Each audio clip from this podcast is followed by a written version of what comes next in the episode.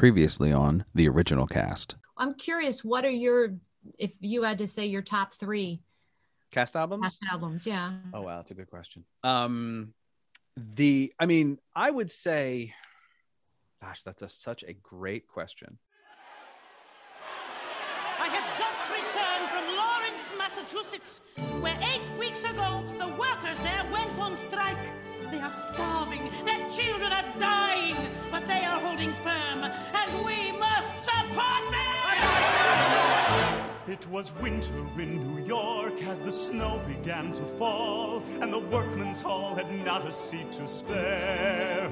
When a young man ducked inside just to warm himself was all, the night that Goldman spoke at Union Square. Hello and welcome to The Original Cast, a podcast about original cast albums and the people who love them. I'm Patrick Flynn. Hello, everybody. Well, as you heard there on that little opening section, Liz Callaway, during our conversation, asked me a perfectly cromulent question, and I did not have an answer to it. Just flat didn't know what the answer was, and it really took me off guard. But it got me thinking about what my 10 favorite cast albums would be. I know she only asked about three, but like, what would my 10 favorite cast albums be? Favorite with a U. And I started to make a list because that's what those of us who are like me do. And I made a list of my 10 favorite cast. I did it. I started with a list of like 40 and culled it down to 10. And I'm going to share them with you here today. These are my 10 favorite cast albums today, and some of which we've covered on the show. I think more than half, actually, looks like 7 of which we've done on the show, so that's pretty good. But 3 others that have yet to come up as main episodes, one of which for very obvious reasons, which we'll get to in a minute. And this is the first one we're going to talk about right here, which I talked about with Elliot Dash back in 2018, and it's, of course, Ragtime. In the thought of suicide, like a firework, unexploded, wanting life but never knowing how. My brother, life has meaning, I'll show you how. My brother, you are with us now. He was calling out her name, shouting what he did not know, and he found that he was standing on a chair with a heart as clean and new as the freshly fallen snow. The night that Goldman spoke, I've been waiting for you at Union Square. It's just an incredible album, which I obviously articulated with Elliot so well. But that song, particularly, The Night That Goldman Spoke in Union Square, is just, I think, my favorite song on the album. It's just so much fun. It's so rousing. It really just like... It just gets me going every single time. And it's one of my 10 favorite musicals without question, but that album is just so very, very good. And we almost talked about it again next week with next week's guest, David Loud, who also, hilariously, this never came up during my conversation with Liz because David was also in the original Broadway cast of... another show that Liz was in the original Broadway cast of, that is my next favorite cast album of all time, and you can probably guess what it is.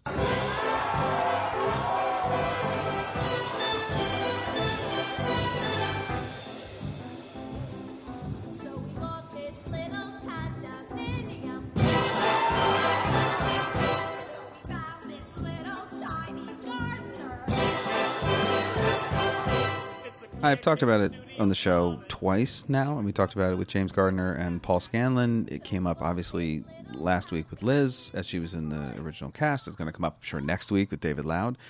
I adore this album. I think it's an incredibly good album, and it is an excellent demonstration of how an album can really make a show bigger than it was as a piece of theater, that as a piece of music. It really, you know, this is the album, is the reason that this show... is something people go, oh God, like this should have been a huge hit. It's entirely because of this album and what Thomas C. Shepard did to that score. And this song, this is the song for me. This is the song that is only on this version of this album, and I think it's fantastic, and it's a crime to me that it's not in the show. I get all the reasons it's not in the show. I've understood like I've heard the explanations. I get it. I totally get it. 120% disagree. I think this song is absolutely amazing. I think it sets up Frank exactly right, puts us right in the world, and it's just so much fun. And every other version has been chasing this song. And so, yeah, it's Merrily We Roll Along specifically. It's rich and happy. Just because I'm rich and famous and therefore happy to party. Well, you must admit the movie's terrible. Going on from there, what else should we talk about here? I've got a bunch of stuff. Well, I guess it's probably we should be kind of obvious about, like, how these things are going to be covered, and which ones we're definitely going to get to. This one will come as no surprise to anyone, because it was also talked about last week.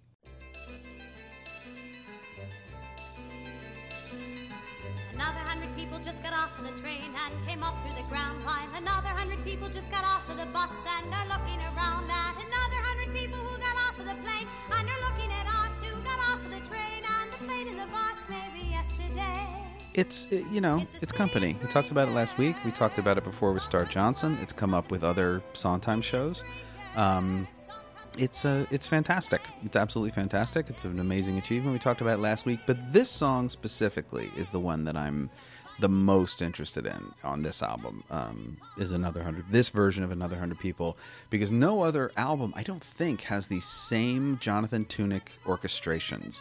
And the way Thomas Shepard records them is absolutely perfect, and it's I have talked about this before on the Patreon. It's my favorite scene in the DA Pennebaker documentary, where he mixes, so you hear the different little moments back and forth. Specifically, the one that I absolutely adore is when you start to hear the Bobby, Bobby, baby, Bobby, Bobby in the horns in the background, which you can kind of hear in the recording.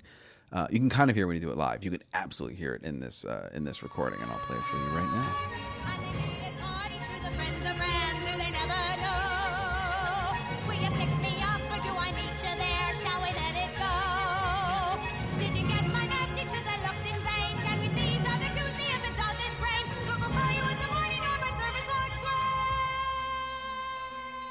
I'm trying to think now if I should round out the Sondheims or if I should go to the... Yeah, I'm going to round out the Sondheims. This is also not going to come as any surprise to anybody that this particular album is on my list. You could tell me not to go. Say it to me. Tell me not to go. Tell me that you're hurt. Tell me you're relieved. Tell me that you're bored. Anything. But don't assume I know. Tell me what you feel. What I feel. You know exactly how I feel.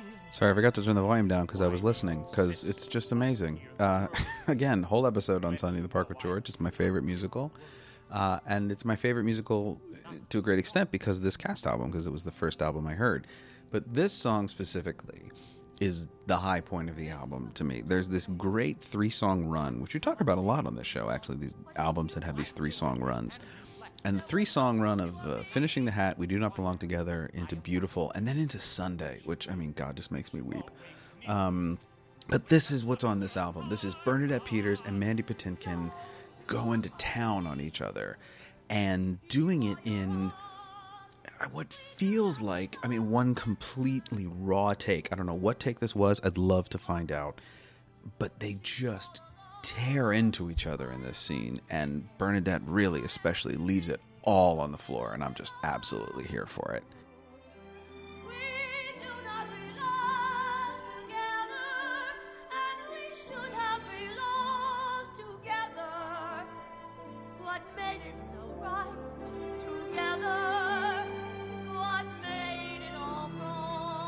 Next, where are we going to go? Where are we going to go next? Where are we going to go? We've done this show. Yeah, I'll tell you what, gang.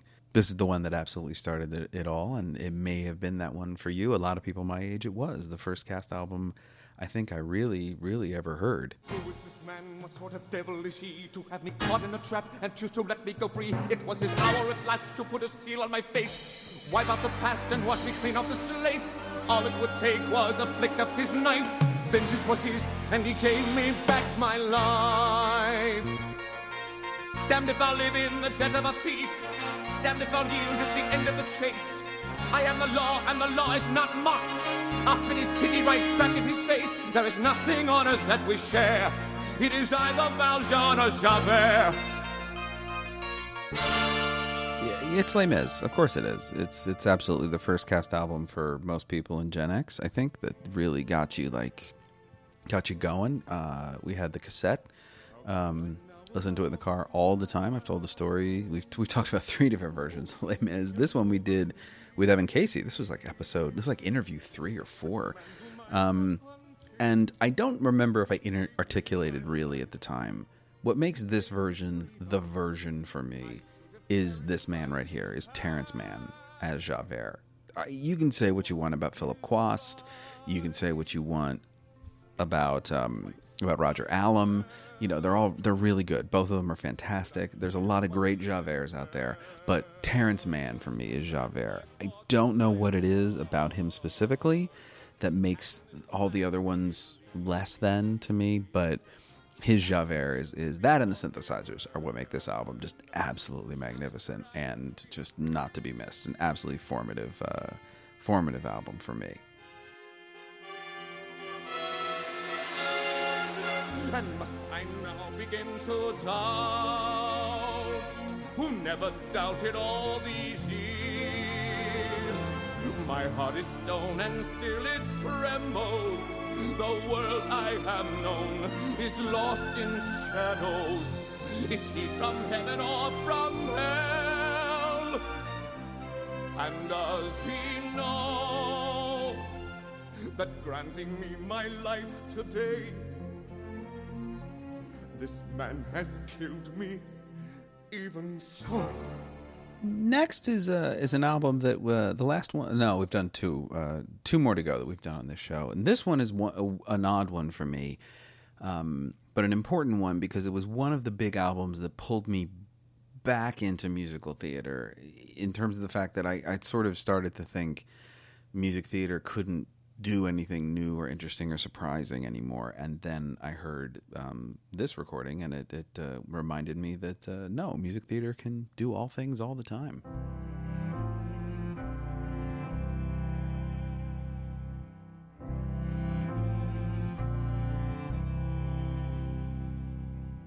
Jamie is over and Jamie is gone.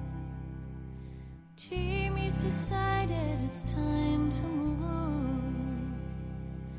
Jamie has new dreams he's building upon, and I'm still hurting.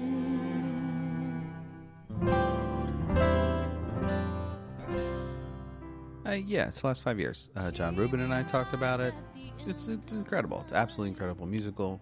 Starts infinite arguments among people with only 2 characters, neither of whom behave very well, which one behaves worse.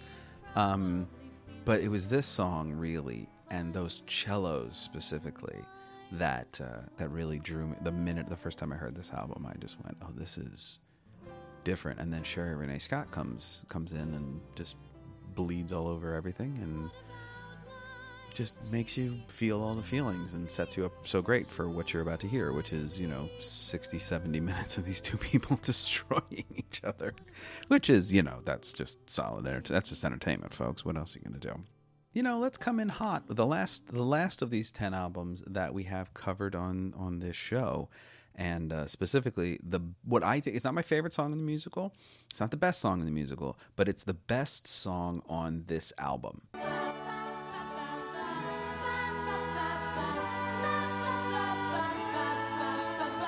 Today I woke up with a feeling that I did not recognize. Strange feeling, yeah.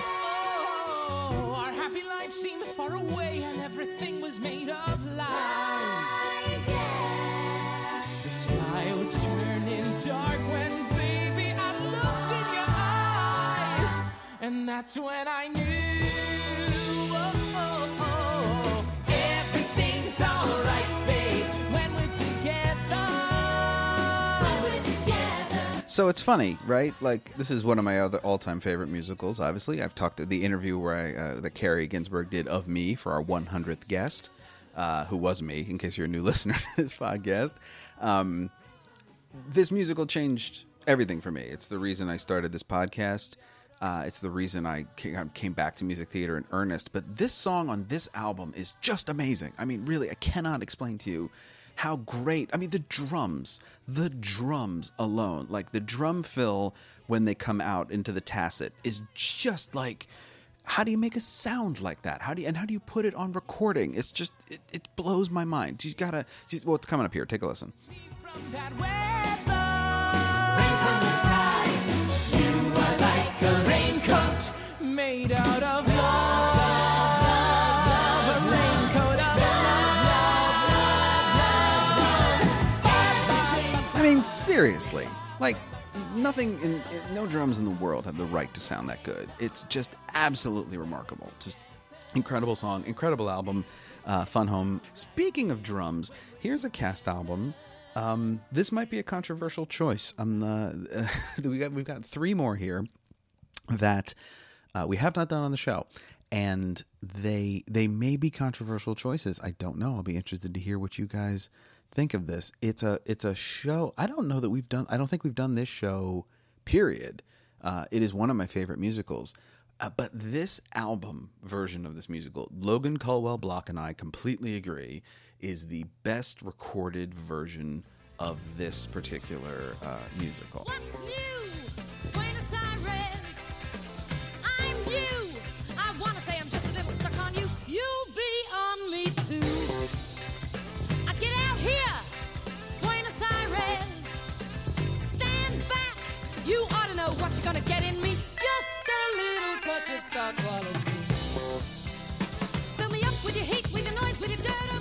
I don't know if it's heresy or not. I don't think it is. But to me, the 1976 concept album of Evita is amazing. It sounds incredible. The arrangements are so intense, and the mix is in your face. You are completely inside of this show, and I can't. This is all I ever want to listen to is this version. A lot of it, the arrangements and stuff about it, is untenable for stage. Like, you couldn't adapt this recording directly to stage, and of course they didn't. A lot of what Hal Prince did was take this musical that they had sort of written for an LP and then make it an actual show that people could produce.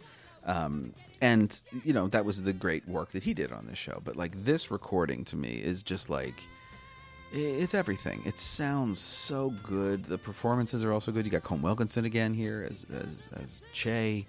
Paul Jones as Perrone is fantastic. It's just so great. I absolutely love this album. So if you've never heard the original concept album of Evita and you like Evita, highly recommend. You will not have Patti LuPone and Mandy Patinkin on it. Fair. And it's not a vote against that. It's a vote for this and these little guitar solo things like this.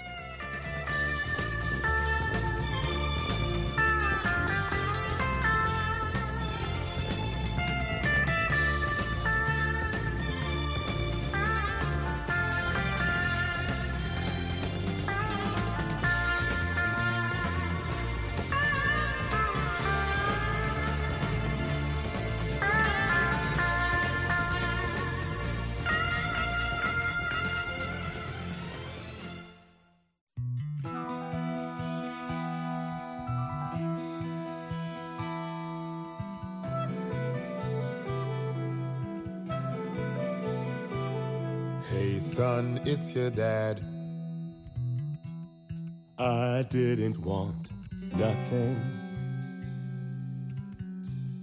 Just thought I would call and say, what's up?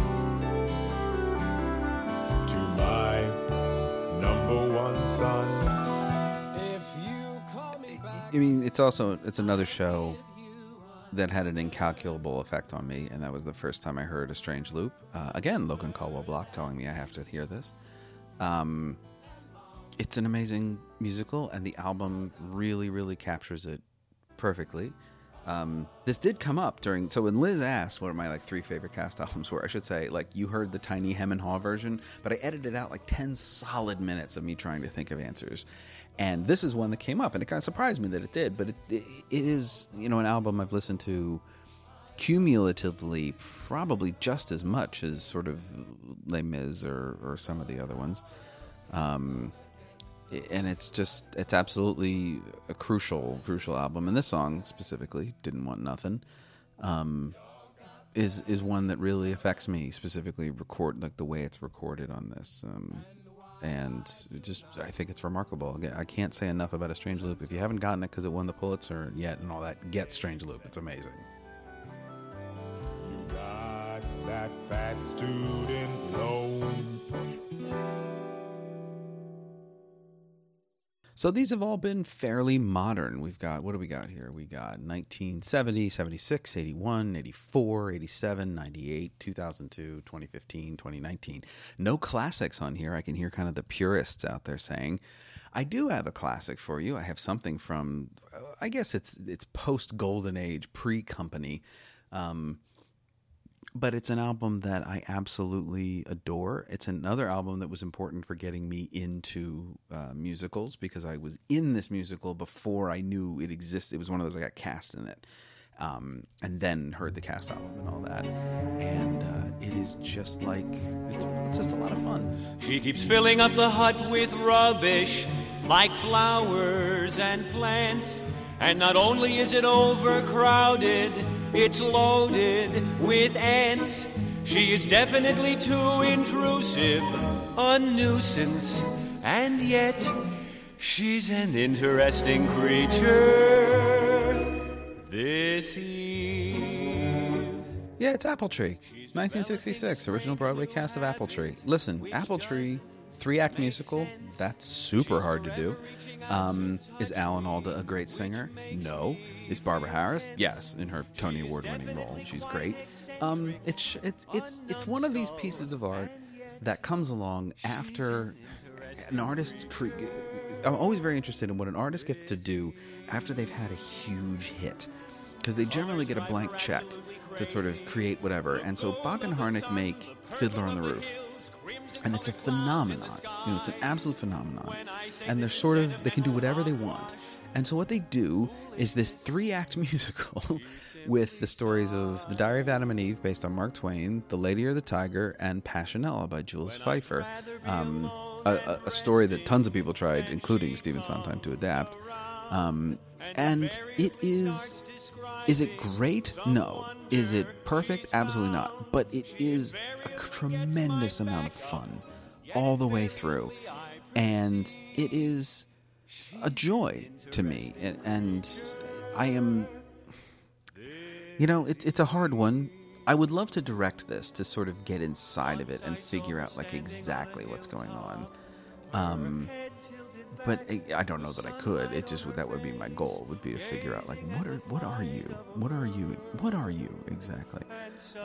Because I don't know that it knows, so I don't know that it would be able to tell us. But it's so much fun. If you don't know the Apple Tree, you should go listen to the Apple Tree. It's a lot of fun. The original cast. I've never heard the revival. I don't want to hear the revival. I love the original so much. So I speak only for Barbara Harris, Larry Blyde, and Alan Alda. Pre-MASH Alan Alda. Directed by Mike Nichols. It's Bock and Harnick. You absolutely cannot go wrong.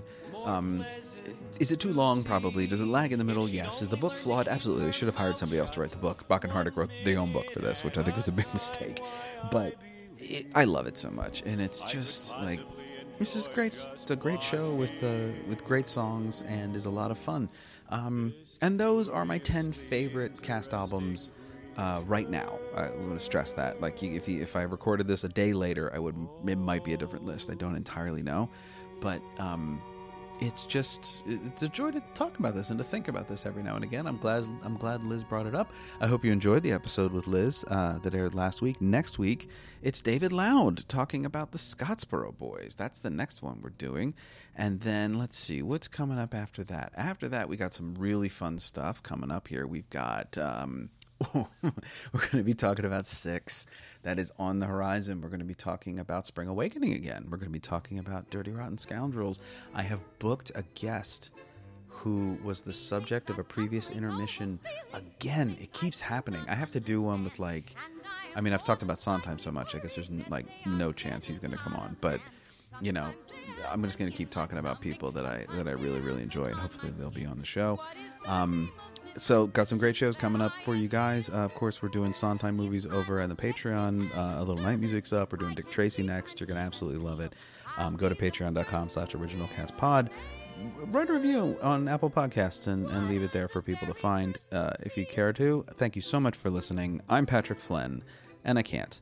I have rehearsal. I am the first to face this problem. I am the first to have this dream. How can I harness his attention? How can I harvest his esteem? Am I sufficiently attractive? Should I do something with my hair? Is there some tidbit that will please him? What should I wear? What is the source of this congestion that I must learn to rise above?